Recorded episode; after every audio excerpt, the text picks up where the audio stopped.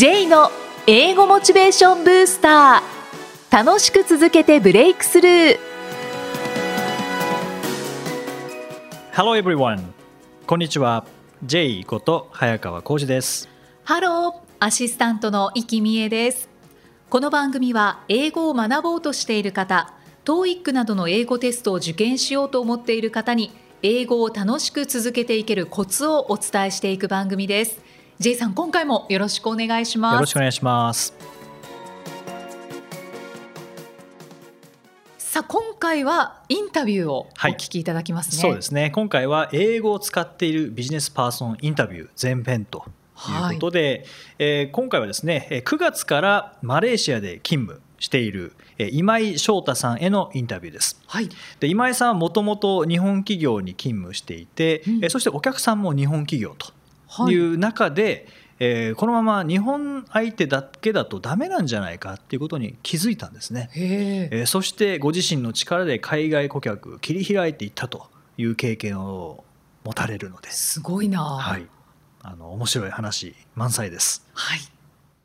えー、今回は今井翔太さんにお越しいただきました。今井さんよろしくお願いします。よろしくお願いしますさあ、えー、今井さんは9月からマレーシアの会社で働いているとい。うことで、まあ、収録は8月なので、まあ、ちょうど行く直前という感じですけれども、今井さんマレーシアの会社で現地採用です。よね。はい。うん、でもともとは日本企業で働いていて、ね。はい、でその時も英語を使う仕事をされてたんですか？いや英語は一切あ英語は使ってますけども、はい、一切最初は使ってないですね。はい、じゃあどうやってその最初就職した会社は、はい、あもう就職した会社決めた時は、はい、本当にもう自分の中でいくつかポイントがあって、はい、ただ家から通えるのと残業が少ない。のと、まあ潰れない安定してる っていうところをこう探してた。なるほど。まあまあこう楽なとは言わないですけど、はい、まあ美味しいというかそうですね。辛くない辛くないそうですね。なるほど。業界でいうと業界でいうと、はい、あの FA 業界っていうちょっとニッチな産業なんですね。FA はい。で FA っていうのが英語であのファクトリーオートメーションっていうんですけども工場関係。はい、で工場を、まあ、工場の中を自動化するための、え装置ですね、はい、それをあのお客さんに販売してるって営業ですね、あ営業なんですね、はい、へえ大体12年ぐらいやってますね。あそうなんですね、はい。そのお仕事はどうどうでしたか？あその仕事やっぱりまあ大変な面もありますけども、うん、最終的にはすごい楽しかったなっていう感覚でいますね。いいすね。はいなんでまたこうマレーシアの会社に、はい、というのは今日伺う内容なんですけども、もともとでも英語って勉強されてたんですか？最初は一切やってないです。うん。なんかきっかけがあったと思うんですけど、ね。はい、でやっぱりきっかけとしてはまあ単純に最初入った会社、はい、その会社でやっぱりちょっと上司が嫌だったとか、まあ、ちょっと変な理由なんですけども、まあ、よく聞きますね。そうですね、まあ、上司が嫌だったっていうのと、はい、まああとはいろんなトラブルがあった中で、はい、でちょっとこの会社は嫌だなとか思ってる中で、はい、なんとなくまずは自分の武器として仮に転職するにしても、自分に武器がないとダメだなと思って、ちょっと英語をやってみようと。漠然と思ってスタートしたような感じですね。上司が嫌だ、はい、でトラブル処理大変だった、はい、よし英語だってなるんですか？なんかそんな感じで 英語がふとやっぱり武器として何が必要かなって考えた時に、やっぱりこうなんか資格かなとかいろいろ考えたんですけども、やっぱり自分の視野を広げる上ではまずまあ、一番手っ取り早いのが英語かなっていうのは、やっぱりいろんな人とやっぱ会話もできますし、でやっぱり情報量とかもネットでもやっぱ日本語で情報を取るよりもやっぱり英語で取った方が情報量も格段に多いですし、やっぱそういう意味で英語って必要かなと思って、まずはちょっとトライしてみようということで。そういう感じでとりあえず始めてみたっていう感じなんですね。はい、へ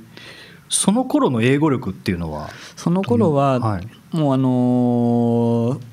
全くわからないですね。文法もわかんない、まあ、大学までやってましたけど覚えてないんで、はい、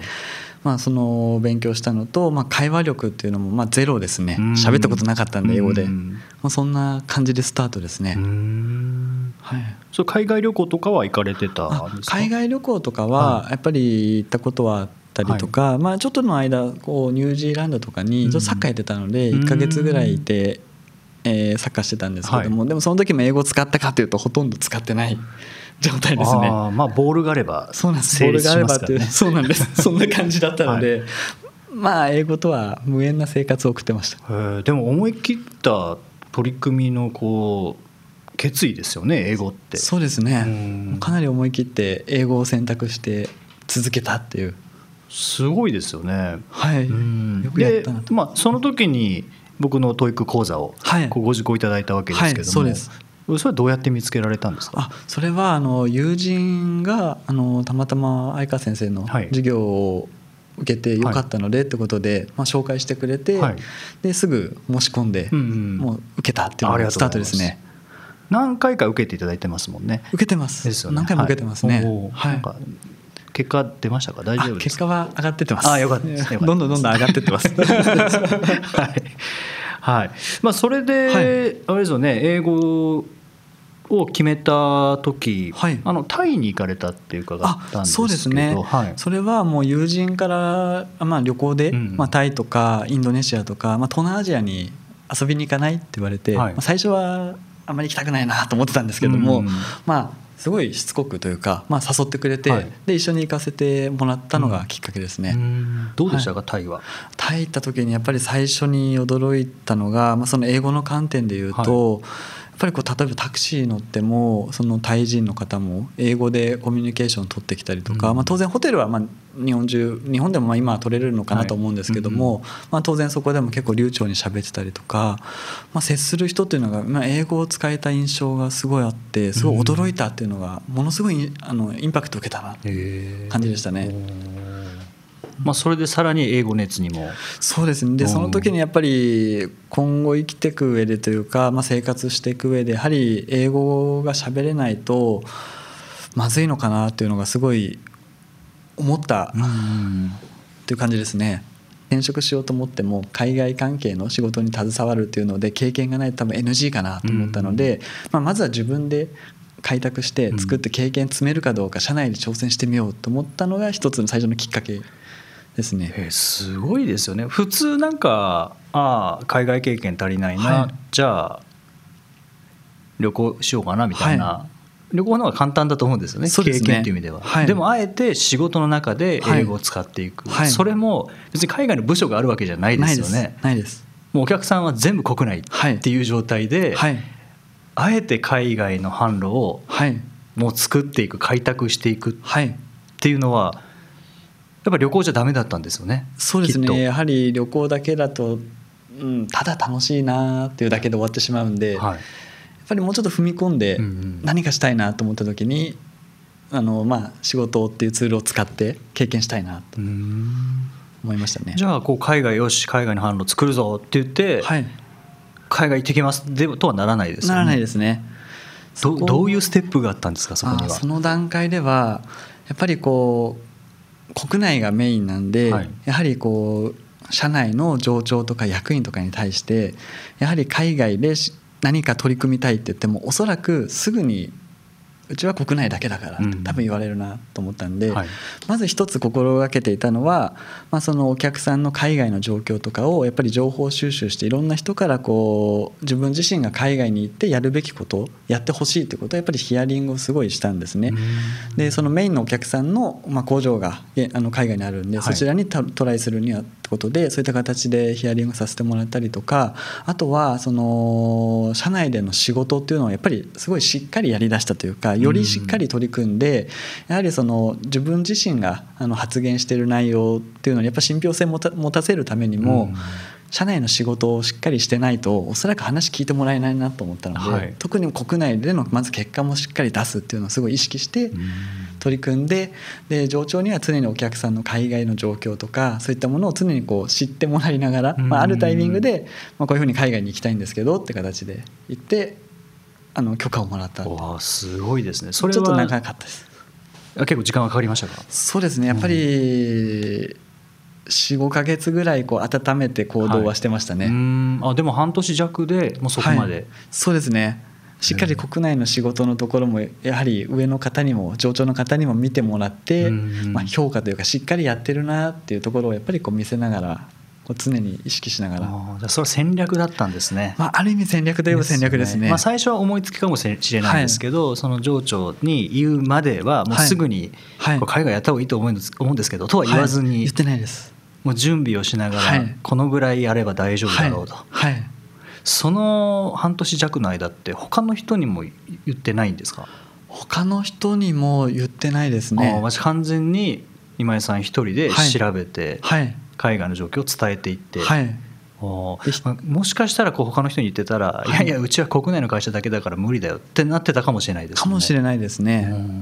はい、なので本当にお客様ともよく会話して必要性とか、はい、まあ、そういったニーズあの我々の私の以前の会社の、まあ、会社にとって何をしてほしいかとかそういったこともやはり日々情報収集っていうのは欠かさなかったですね、はい、じゃあお客さんの情お客さんからヒアリングを徹底的に。しました。はい。でもまだ海外には行ってないですよね。行ってないです。で半年ぐらい半年弱経って上長にお話しされて、はい、ですぐそれは OK そうですね、うん、あのまあ比較的まあ、確かにそこまで言うなら絶対必要だなって、うん、まあ、自分の会社にとっても多分今行かないと、まあ、いろんなやっぱりライバル会社があるのでここで手を打たないと他のライバル会社に取られてしまう可能性もあるのでやっぱそこは行くべきだって言ってくれて、うん、その辺もちゃんとライバルの状況とかも伝えながら、はいはい、当然です。全部そこも調べて情報伝えて。じゃあもう脳がない状態にしたってことですね。そこまでしましたそれぐらいの多分判断をしないと多分いけないんじゃないかなと。国内だけの会社なので。準備ですね。はいそこはしました。へその上長というのは今日のお話で最初に出てきた嫌いな上司ではない？ではないです。あではないですね。はい、よかったです。まあ逆にその嫌いな上司の方だったらそこまで思わなかったかもしれないですよね。そうかもしれないです。あこの人の許可得なきゃいけないんだったらまあい。いかみたいになってたかもしれないですよね。はい。はい、そうですね。でもきっかけはやっぱり英語に向いたきっかけはその嫌いな上司だったりとか、はい、ということは今となっては感謝。感謝ですね。本当に。反面教師ではないんですけどい。ろんなこと、はい、まあやっぱりまあ教わったというかなんというかありますけども、はい、やっぱりそれがあったことによってまあ英語に向かってたということでやはりその視野が広がってたので、うん、そういったトライもできたのかなと思いますね。でまあ直談判して海外販路作って、はいどうどうでしたか？最初は。最初はこうやはりそのまあお客様のところに行くまでもやはりこう初めてあのへあの社内から海外に行く仕事で行くって形だったので、うん、まあ、チケット手配するのからやはりその現地の空港からタクシーで行くとかそういった移動手段とかも全部あの自分自身で調べなきゃいけない。ホテルも全部自分に取らなきゃいけない。そうなんですね。そうなんです、うん、そういう状態でやはりそこで使う英語おそらく、まあ、英語は使わなきゃいけないのでどうどういう状況になったらどういう言葉を使うんだろうっていうのをやはりそこは準備して持ってきました。その海外っていうのはどの辺に行かれてたんですか？メインがマレーシア、ね、マレーシアだったんですね。はい、はい、あとはまあメインがマレーシアであとはインドネシアとかシンガポールとか、まあ、タイ行く時もあったりとか、はい、東南アジアがメインで、はい、の工場に。そうです。はい。でその時にこう上司の方から OK を受けた時に、はいいろんな宣言もしなきゃいけないと思うんですけどこんな必要だと思いますよ。おじゃあやろう。では終わらないと思うんですけどそうです、ね、今までやったことないことをやるわけですからね、はい、まあ、その上司の方もやっぱすごいなと思うのはこういや前例がないって言って断ることもできたと思うんですよね。はい、でもそれでも、まあ、今井さんがそこまで言うなら、やった方がいいだろうなってい。うことで、もうお受けされたと思うんですけども。その時になんかこれは絶対やりますみたいなそんな宣言みたいなのされたんですか？そうですねえっと、やはり必ず結果が必要だと思うので、えー、やっぱり行くたびにというか今本当そうですねお客さん訪問するたびに何か受注して帰る。っていうのはやっぱりあの町長にはやっぱり伝えてあのまあ結果は出しますと。だから安心して行かせてくださいっていう形で。かっこいいですね。一応形で 言いました。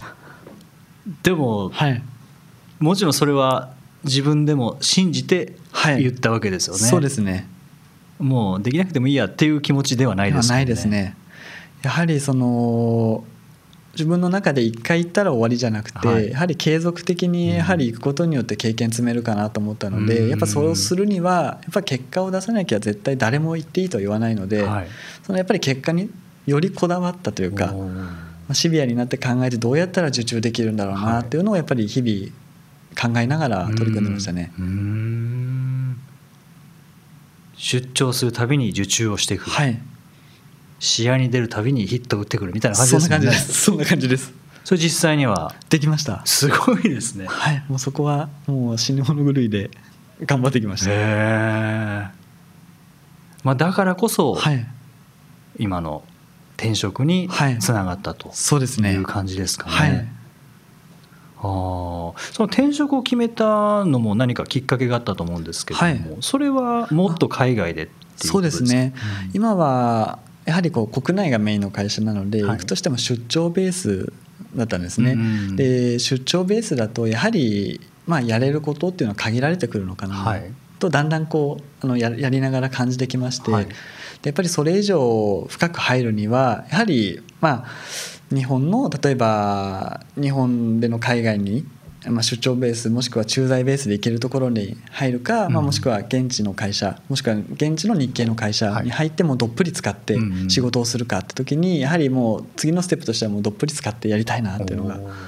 ありましてで転職を決意したような流れですね。なるほど、はい、決意したのはいつ頃ですか？決意したのが去年のおそらく10月ぐらい、ね、あじゃあちょうど1年っていう感じですね。はいそうですね。うん去年の10月に、まあ、転職しようかな、はい、で、まあ、いろいろ準備されて、はい、で今年の9月からマレーシア、はい、結構急展開ですよね1年って。かなり急展開ですね。ですよね。はい。じゃあ、あの海岸販路前の会社でこう作るのはまあ一段落したと。そうです。これもあとは任せて。そうですね。あとはもう公認の人に、はい、えー、残りのところのはやってもらえるようなもう流れはできてるので、はい、もう一通り自分自身で何かを開拓するものが残ってるかというと、はい、おそらくもうやれることはやったかなとい。う感じですね。なるほど。では次のステップに進んだとい。う感じですかね。はい、ぜひまた次回ですねあのその海外派の構築するために、まあ、どんなことを多分そこは最初の準備はお一人かもしれないですけれども、はい、実際のビジネスになると、やっぱチームで動かなきゃいけないと思いますのでその辺のお話とか、はい、あとはやっぱりこの英語をどうしたのかってい。うところをお話伺いたいと思いますのでまた。次回もよろしくお願いします。よろしくお願いします。ありがとうございます。ありがとうございます。英語で名言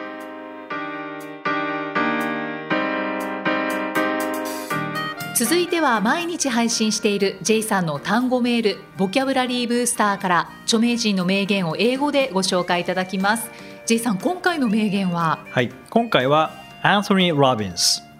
アンソニー・ロビンズというアメリカ人のコーチの言葉ですはい Setting goals is the first step in turning the invisible into the visible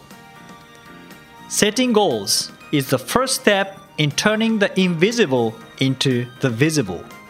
えファーストステップ、はい、visible って言ってますか？はいそうですね。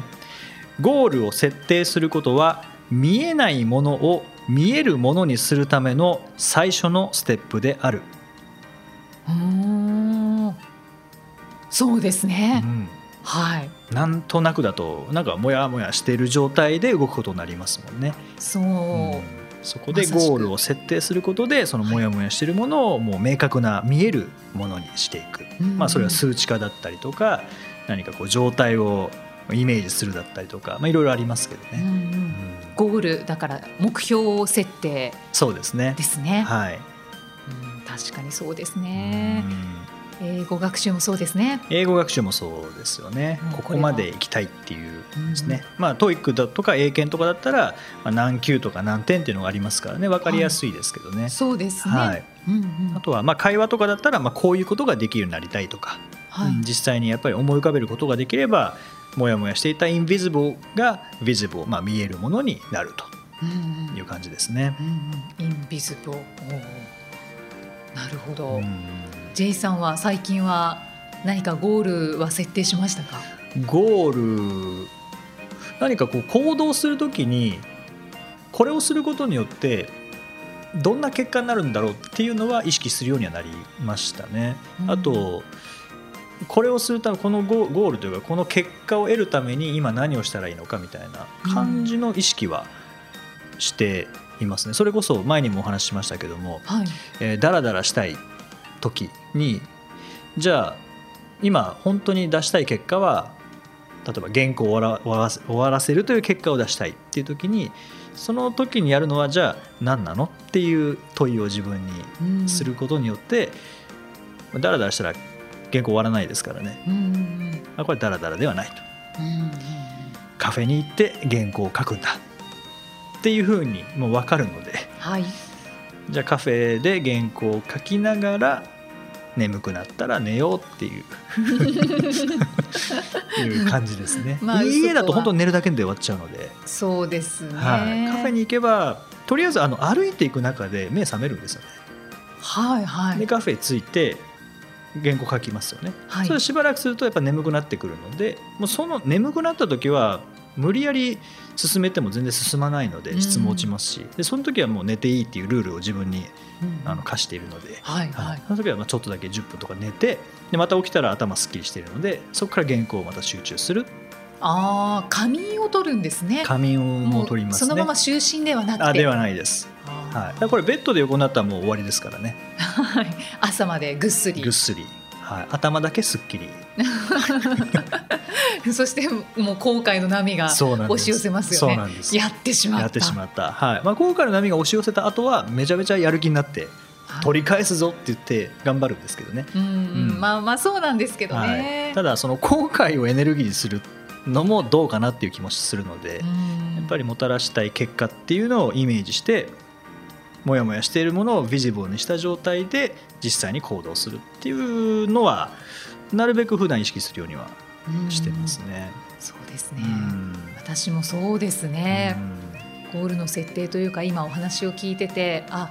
あのよく意識しているなって思ったのは、はい、あのお尻に火がつく前にやろう。っていうのは、はい、だいたいお尻に火がついてうわーってやっちゃうタイプなので、はい、余裕を持ちたいと。そうですね。今お話を聞いてて、はい、改めて思いました、はい、僕もいきさんのお話を聞いてそうだなって思いました。あの火がつくとやれるんですよね、はい、だからその火がつく前にやりきるっていうのが大事ですね。本当はそうですけどね。でもそれ難しいですけどね。そうですね。なんかこう余裕を優雅に持ちたいですそれができるようになったら強いですよね。そうですね。まあそのためにはスタートを早くするっていうのは多分いいと思うんですけどね。うんうん、おっしゃる通りで、はい、早くスタートしたらゴールも早いですからね。そうですね。うん、それこそウサギと亀のウサギのスタートと亀の意思を持てば、うん、はい。そうなんですよ。あの二人を合わせれば最強なんですよね、ね、うさぎの背中に亀を乗せていけばで眠たくなったら亀に噛みついてもらうみたいな 感じで。いいですね。はい。はい。できるのかと言われるとちょっとわからないですけどね。はい。うん、だけどいつも心がけたいなと思ってます。そうですね。はい。はい、ありがとうございます。はい。J's Topics。さあこのコーナーでは J さんにまつわるあれこれをお話しいただきます。J さん今回のトピックスは何でしょうか、はい、今回は漫画。お漫画を読んでるんですか？漫画を僕ずっと読んでなかったんですけどあのこの前ある人に勧められた漫画があって、はい、でそれが「キングダム」っていう漫画、ねうんうん、読んではないですが、はい、知ってます、はい、結構有名らしいんですよね。で僕知らなかったんですけどあのなんか聞いたことありましたけどそれは何なのかって全く分からなかったんですけど、うんうん、これは読んだ方がいいよって言われたので、はい、あの今読んでるんですよね。はいあのまあ、これ何何かっていうとあの紀元前3世紀の中国を舞台にしたあの秦の始皇帝、えー、の周りで起こっていることを漫画にしたものなんですけども、なんだろうこう漫画って改めて読んでみると感情移入がしやすいものなんだなっていうのはああそうですね思いましたね。だから映画を見るのとあんまり変わらないなっていうのが僕の個人的な感想ですね。はいはい。漫画はそうなんですよね。感情移入しやすいですし、ものによっては勉強になるし。そうですよね。しかも入りやすい。そうなんですよね。はい、でそれを考えてみたら確かにこう子供時代を考えてみたらこうキャプテン翼とか「筋肉マン」とかこう見ながら、はい、えー、まあ、アニメでもやってましたテレビでもやってましたしあのコミックでも読んでましたけどあれキャプテン翼見た後読んだ後は絶対サッカーやりたくなるんですよね。でそれだけ感情移入してるってことですもんね。はいはい、だからな漫画もないいなっていうのはそれができるので、うん、うん、なんか考え方の訓練とかにも多分なるな無意識になってんのかなとか、っていうのを思ったんですよね。確かに確かに、ちょっと「キングダム」の話に戻りますけど、はい、キングダムの内容は面白いですか？内容は面白いですね。やっぱり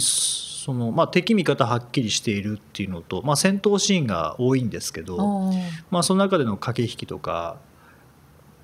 うん、っていうのがありますからね、まあ、経営者が読んでいる経営者が結構読んでるんですけどねこの漫画って。まあ、それであのある経営者からあの勧められたんですけど、うん、なんとなくなんでそれが引き込まれるのかっていうのは分かる気がしますよね。まあ、いろいろ判断しなきゃいけないですからね。はいはい。あ、判断シーンも多い判断シーンもありますし、あとはそのチームビルディングみたいなところにも多分あの直接的じゃないですけどね間接的な学びっていうの多分あると思いますし、うん、なんかその時代を描いているっていうのがその紀元前3世紀ですか、はい、うん、なんか学びがありそうです。そうですね、はいそうですね、あとリーダーシップとか多分その辺ですよね。うん、うん、戦争ものってやっぱりそこが学べますからね。そうですね。日本もそうですけどね、うん、戦戦争戦争というかあの太平洋戦争とかのそういう戦争も多分まあそうなのかもしれないですけど戦国時代っていうのはやっぱり織田信長とか家康とか秀吉とかっていうやっぱリーダーシップ学べますもんね。うん確かに、はい第121回お送りしてまいりましたさあ前回前々回とご案内してきましたけれども今週末に、土日にイベントが J さん行われますね。そうですね。はい、9月21日土曜日が英語力アップトークライブ。はい。で22日日曜日が TOEIC の1日セミナーということで、はい、はい、開催します。続きますね。はいなんか最近こういうイベントとかセミナーとか多くなってきましたか？そうですね結構増えてきましたね。実はあの10月の26日、はい、えー、土曜日。これは、えー、講師向けの、はい、TOEIC を教えている先生向けのセミナーなんですけども、はい、あの教え方というよりは、まあ、教え方の一つなんですけどね。こう、うん、デリバリーをどうやってやっていくかっていうえー、その信頼をどうやって高めるかとか声の出し方も含めてですね、えー、あとは事例の紹介の仕方とかモチベーションの上げ方とかっていうところで、実際にこう問題の教え方じゃない部分ですね、うんうん、問題なんなら問題を教える前に信頼してもらわないと話聞いてもらえなかったりしますからね。どうやってその信頼度を高めていくかとかっていうところ、それこそ立ち振る舞いも含めて。へえんか総合的なところを。総合的なところですね。僕もまあいろいろあのまあ、研究って言ったら言い過ぎかもしれないですけどもいろんな人の講演とかセミナーとか見ながら、うん、こういう立ち振る舞いだとプロっぽいなみたいな、うん、うん、ですね。信頼あこういうふうにすると信頼度上がるなとかっていうのはもうずっとあの観察してきたので、うん、まあ、そういったものを含めてお伝えできればと思ってます。はい、楽しみですね、はい、はいということであのご興味のある方またブログなどでご紹介があると思いますので、はい、チェックしてください。さあこの番組ではご質問ご感想をお待ちしています。メッセージは J さんのアメブロ英語モチベーションブースターの中のポッドキャスト下にお問い合わせフォームがありますのでお気軽にお送りください。それでは J さん。OK thank you for listening. See you next week. バイバイこの番組は提供株式会社ラーニングコネクションズプロデュースキクタスナレーション生きみえでお送りしました。